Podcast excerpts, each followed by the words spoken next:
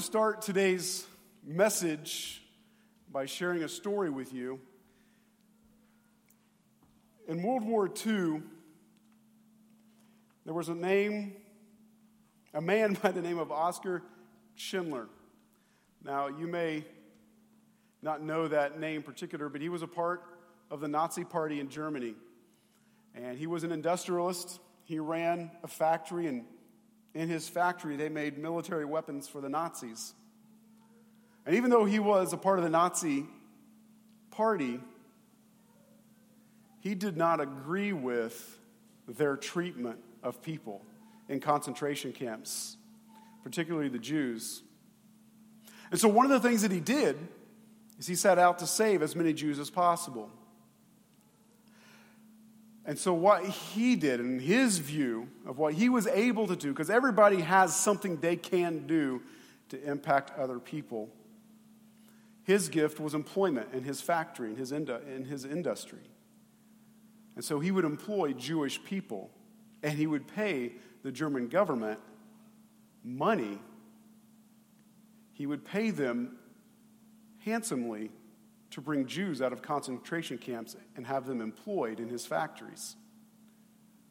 And those particular Jews would not be touched by the Nazis because they were in the, they were in the factory building weapons. And so, what happened over time as the war went on? Well, that gets costly. That begins to get costly. The government begins to demand more. And Oskar Schindler would begin to sell his possessions. He would sell his house, he would sell his clothing. He would sell everything that he had to save one more Jew the, from the concentration camps. And then at the end of the war, when they're liberated and people are coming out of the concentration camps, he begins to see with his own eyes what he saved people from. And he was heartbroken so I want you to watch this video clip. This is a video clip of the end of Schindler's List when he realizes what was going on in the concentration camps. He knew it wasn't good, but he didn't realize how bad it was.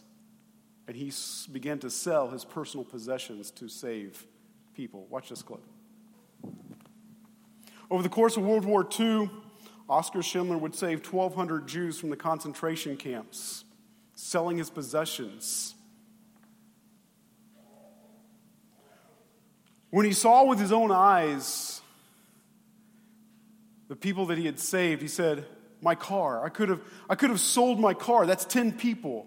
I, this pen, this pen that's made of gold, I could have sold that, and that's, that's two more people. Two more people 10 more people. What might I have been able to do? I, I wasted so much money. And yet I might have been able to save just two more people or 10 more people. And yet I wasted so much money. The question for all of us in this room, the question for every Christian that has ever served Christ has said, Christ, I give you everything. And that means my bank account, that means my life, that means my energy and my effort. I give you everything. The question that we will all ask ourselves, and the question that I want you to ask yourself now, the question you will ask yourself on the other side of eternity is the question that I want you to ask now while you're on this side of eternity. And that question is this What will I wish I would have given away while I still had the chance? Five minutes after you die, what will I wish I would have given away while I still had the chance? To save one more person from something worse than a concentration camp, and to bring them into something better than freedom from a concentration camp, but to bring them into true freedom and true beauty. What could I have given away for that one more person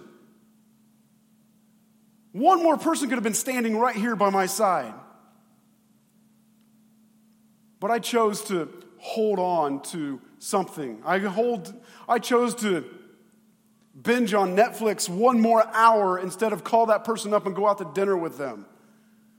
I chose to hang on to this just a little bit more because I had to have that one thing that, whatever it is, that rusts and fades over time, but could have been given to bring somebody else to heaven. Five minutes after we die, we will ask ourselves that question What could I have given away while I still had the chance? And if you think, Tyson, that, that, that's not really what happens, then I want to read to you from Revelation chapter 21, verse 4. It says, He, talking about Jesus, will wipe every tear from their eyes, and there will be no more death or mourning or crying or pain, for the old order of things has passed away.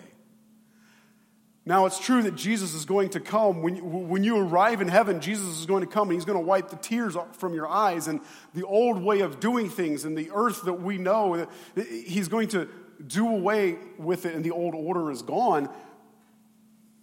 The question we have to ask ourselves is why are we in heaven crying? What happens in heaven that we cry? We often think of heaven as a place where there's no more crying and there's no more weeping and there's no more sorrow. And that's true for the long term. But at first, when you first arrive, there's weeping and there's crying. And I wonder, I just wonder if it's because we get to heaven and we realize, oh my goodness, this is so far beyond anything I could ever imagine. And I wasted so much time, money, energy, and effort on things that didn't matter. And I'm asking myself, what could I have given away to save one more person from a fate worse than a concentration camp? It's a real question. It's especially real if the Bible mentions it. It says Jesus will personally come and wipe the tears from your face and say, Come on, it's, it's okay. You did what you could. It's okay. I don't, I don't want to be that person. I don't want to be Oskar Schindler going, I have this pen made of gold. That was two more people. I have this car. It's, that's, that's 10 people.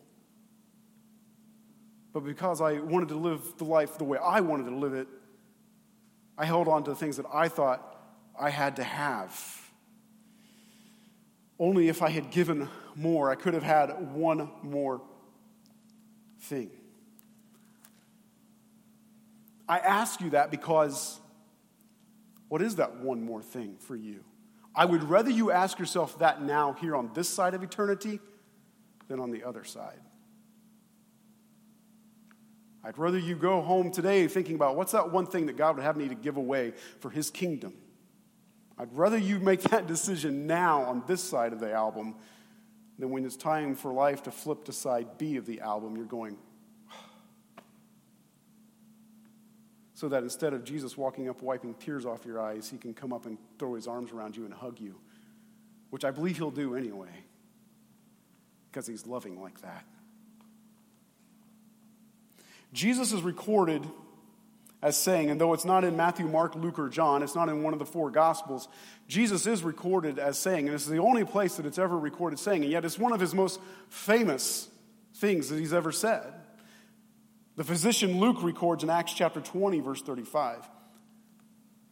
In everything I did, I showed you that by this kind of hard work, we must help the weak, remembering the words of the Lord Jesus himself said, It is more blessed to give than to receive. It is more blessed to give than to receive.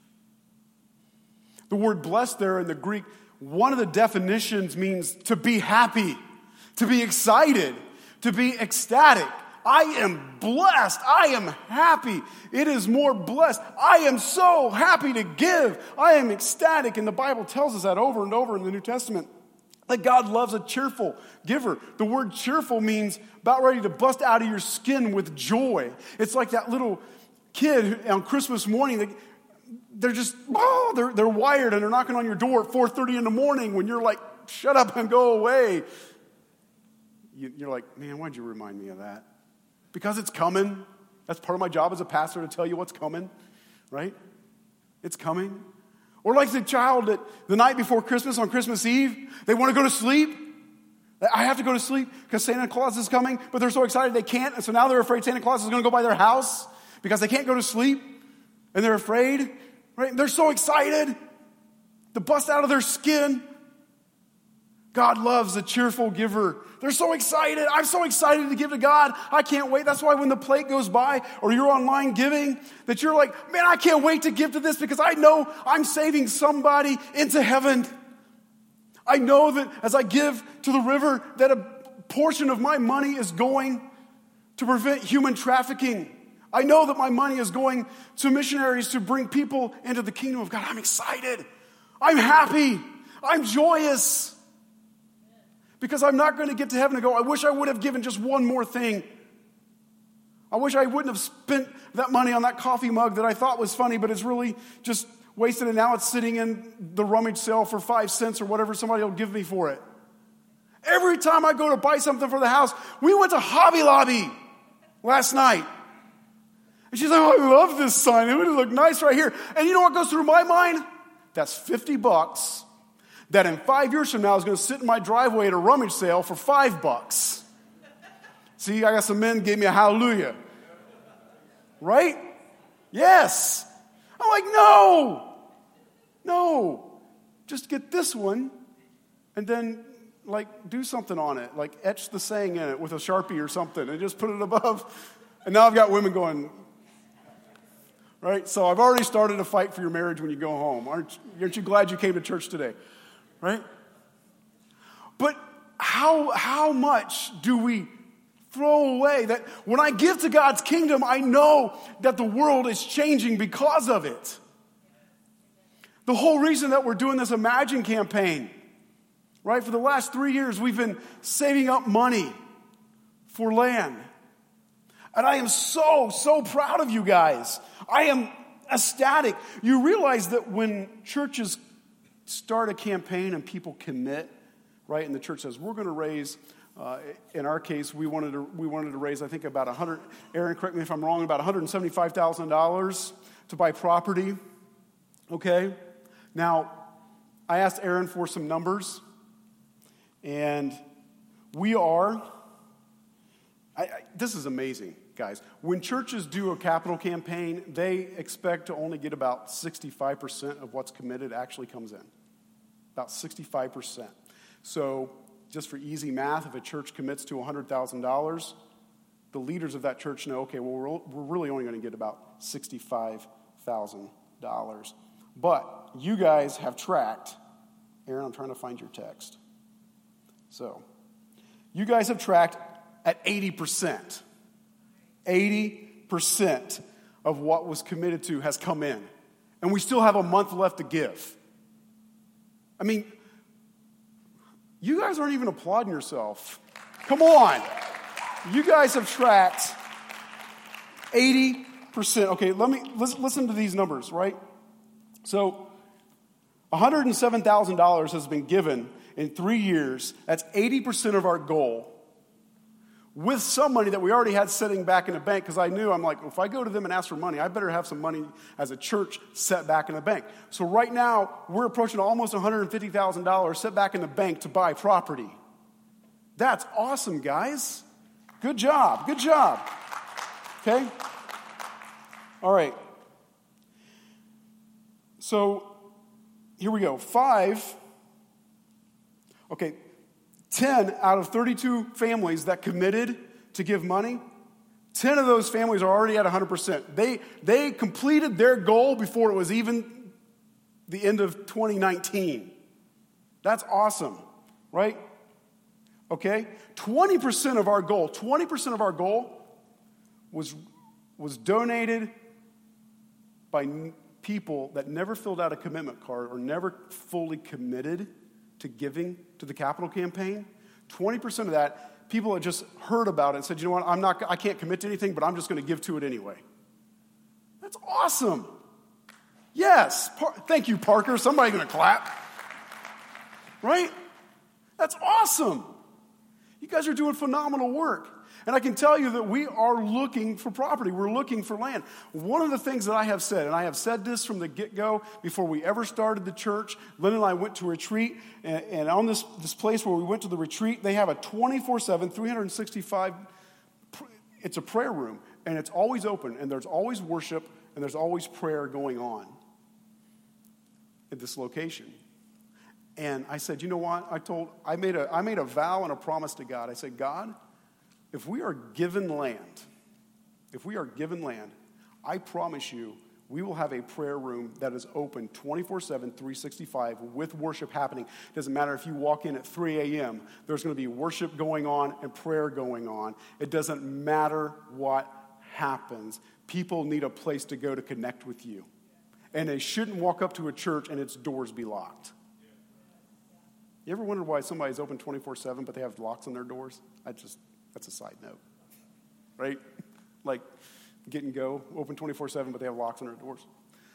Not the church. The church should not have a lock on its door, right? Now, I don't mean, obviously, I'm not talking about safety, locks for safety purposes and so on, but we need to have a place where people can go, like, man, I need some place to go. I need some solitude. I just need to go and rest. And have couches there and seats there and places where we need to do that.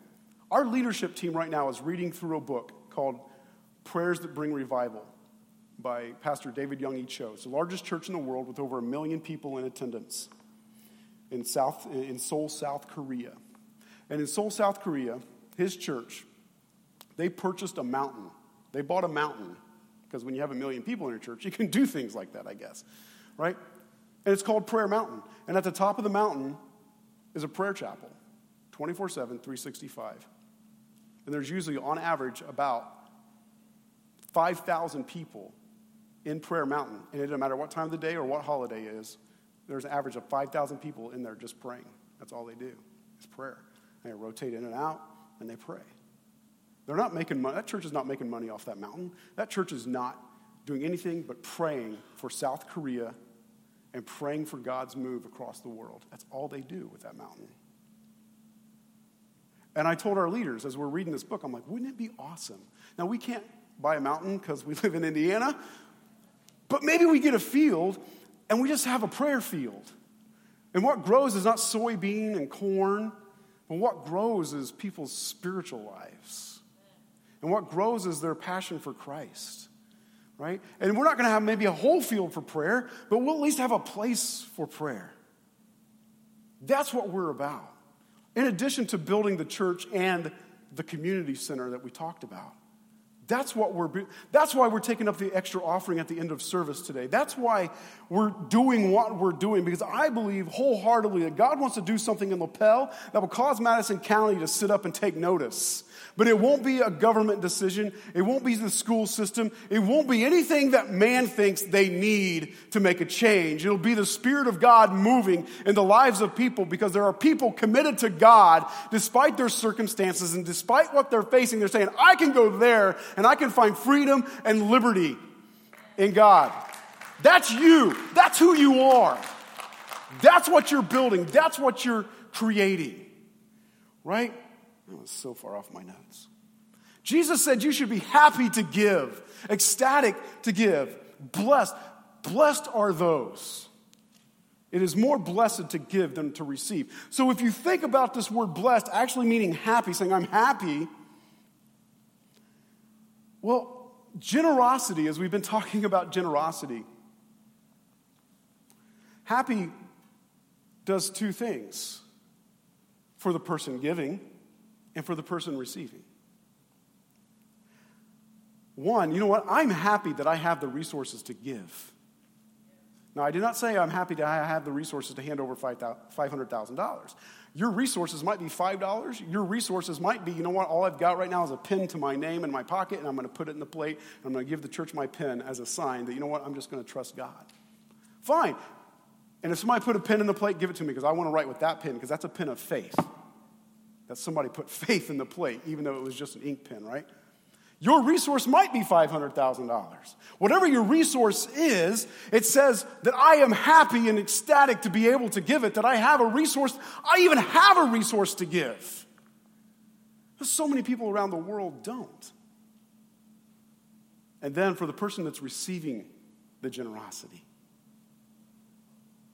they are happy to receive it. Jesus says it's more, when you are generous and you give, you're getting blessed and you're happy as the giver and you're blessing and giving to the person that's receiving. He says this, this is a win win, generosity is a win win situation.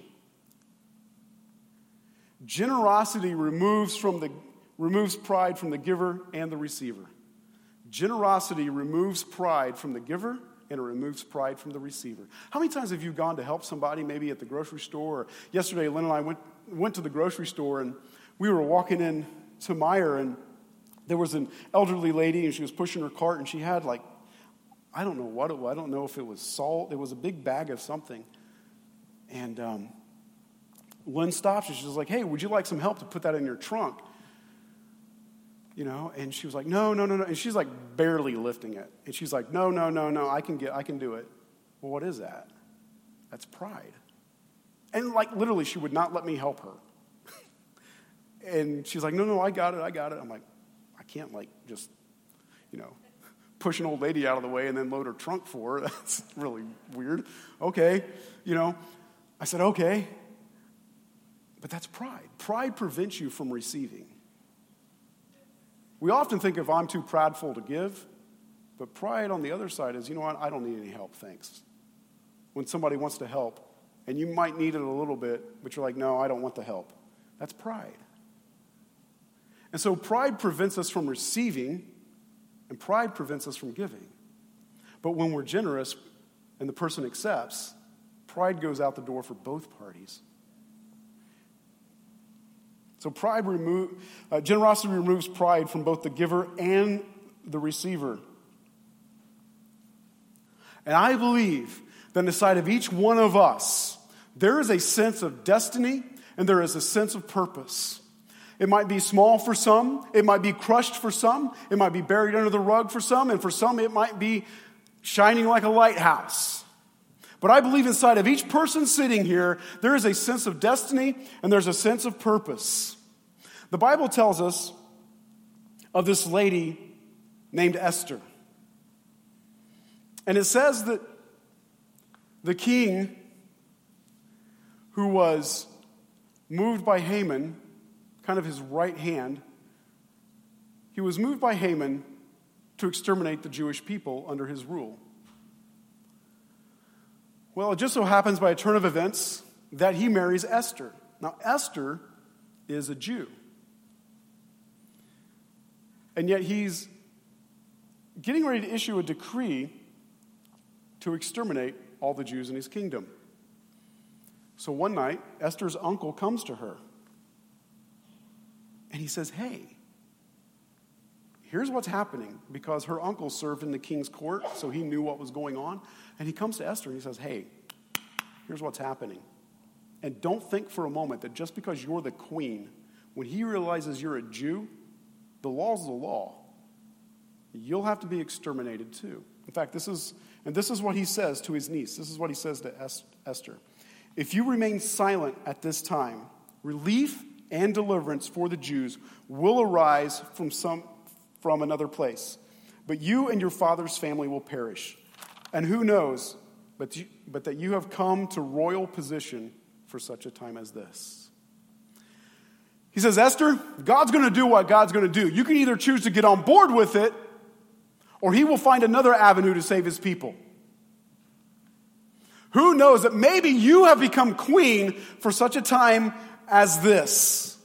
Maybe God has entrusted the river and has entrusted us with this vision for a community center and for a church and to love on our town because he knows that he couldn't entrust it to anybody else, but he's entrusted it to us. And he says, This is what I want for Lapel.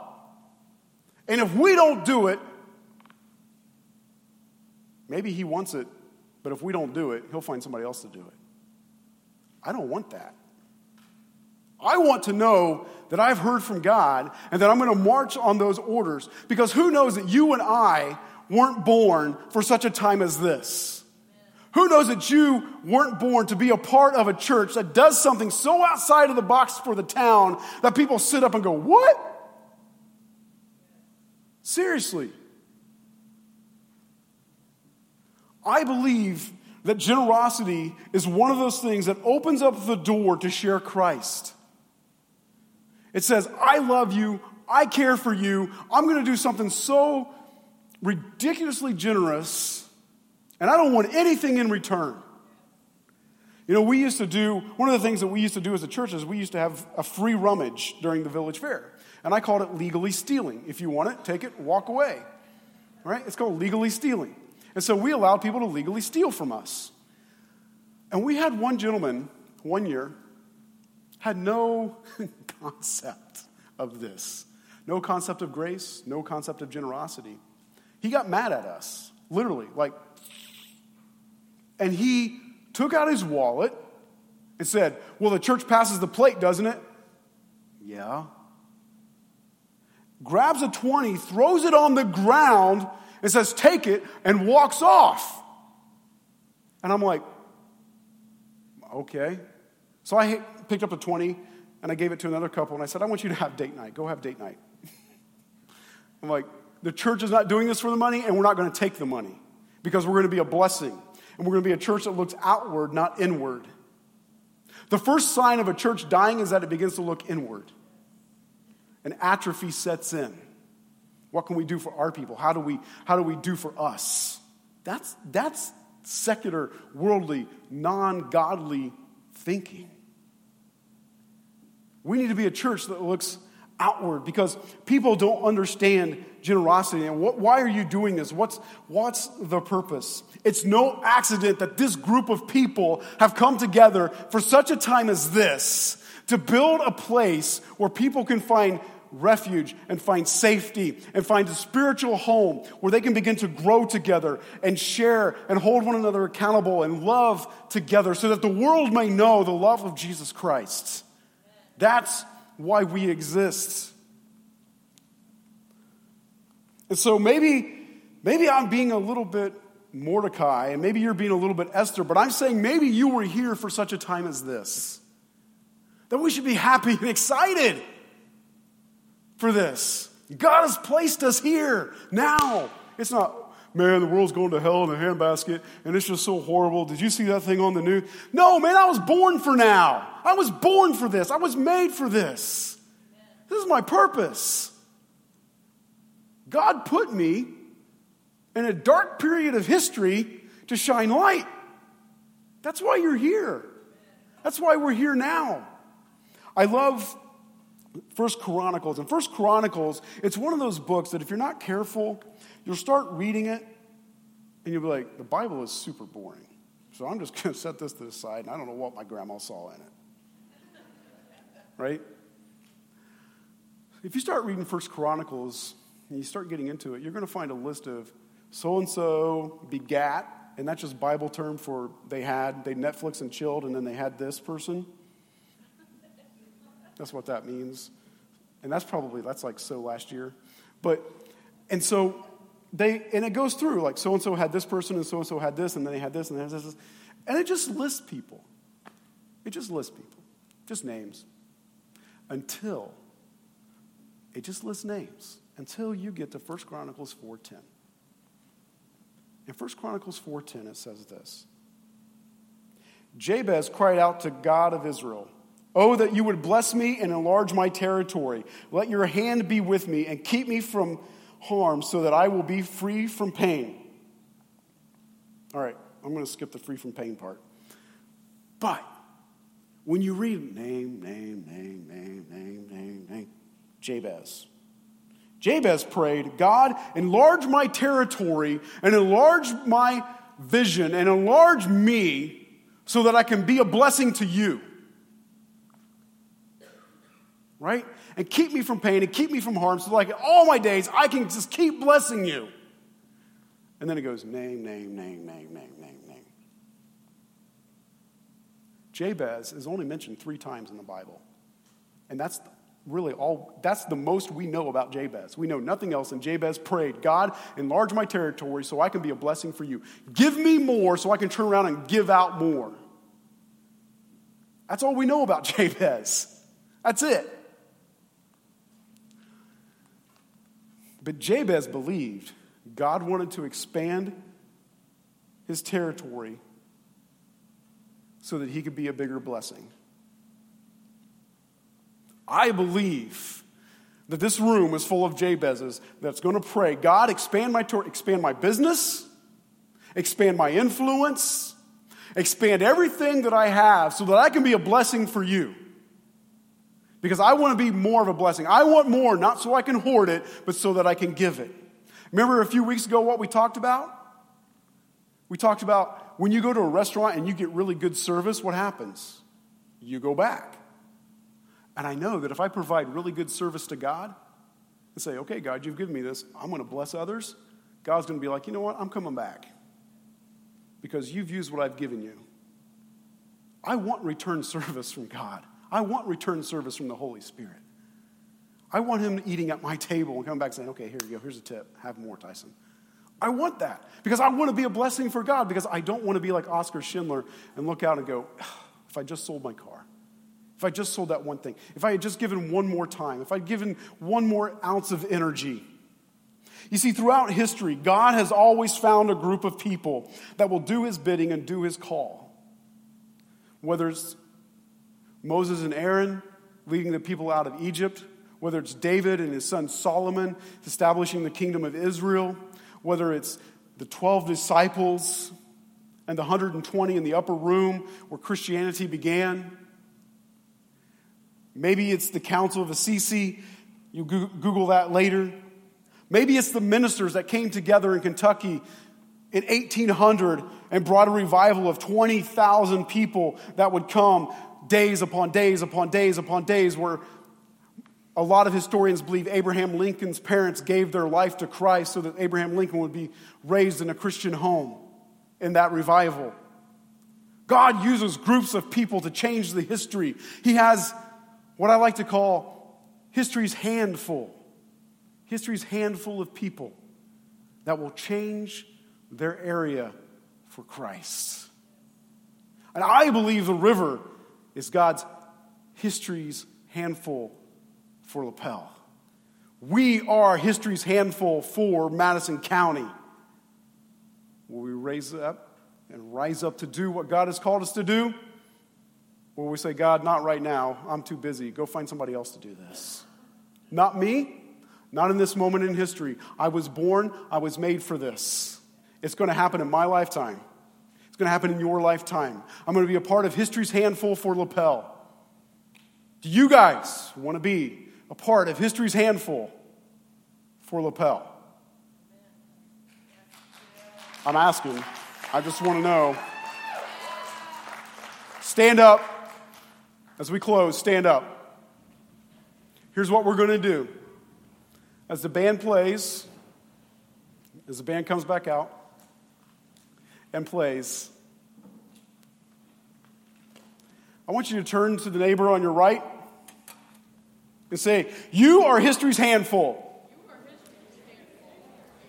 Turn to the neighbor on your left and say, I am history's handful.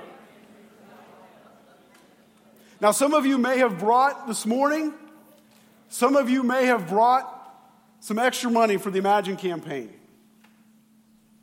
As the band gets ready to play, I'm going to pray real quick.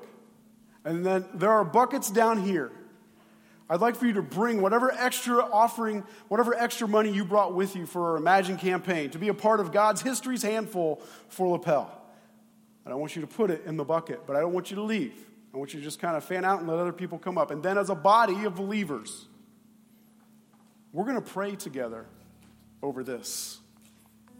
If you're a first time guest, don't feel compelled. You don't even have to be a part of this. Don't feel the pressure. If you're here this morning, like, man, I forgot. That's all right. I want you to come on up. We're going to pray together anyway. Okay? We're going to pray together anyway. So put it in the bucket, step aside, let other people come up and bring it up. And then what we're going to do is, as a body, we're going to come in and we're going to pray over this money. We're going to believe that God is going to do something supernatural through our church to bless this area and to, to bring furtherance to his kingdom. And the Bible says, as we've talked about for the last several weeks, when you sow a seed, God promises a harvest. It's a biblical spiritual principle. And we're going to believe by faith that that happens. And if all you've got is that faith pin and you want to put it in, put it in. It's an act of faith, and God will reward that. Heavenly Father, I thank you for the opportunity to be a part of history's hands, hands full. Lord, that we can give back to you. Excitedly, happily, putting aside our pride as givers and putting aside our pride as receivers. And we can be a part of your kingdom in generosity. In Jesus' name, amen. You guys can come forward. Come on up. We're going to, as people are coming up, we're just going to gather together. Can we get in close? Let's get in close. Come on in. Don't be afraid. You're going to spend eternity with these people anyway. Some of them might even, their mansion might even be next to yours. So come on in. And can we just can we just kind of grab hands together?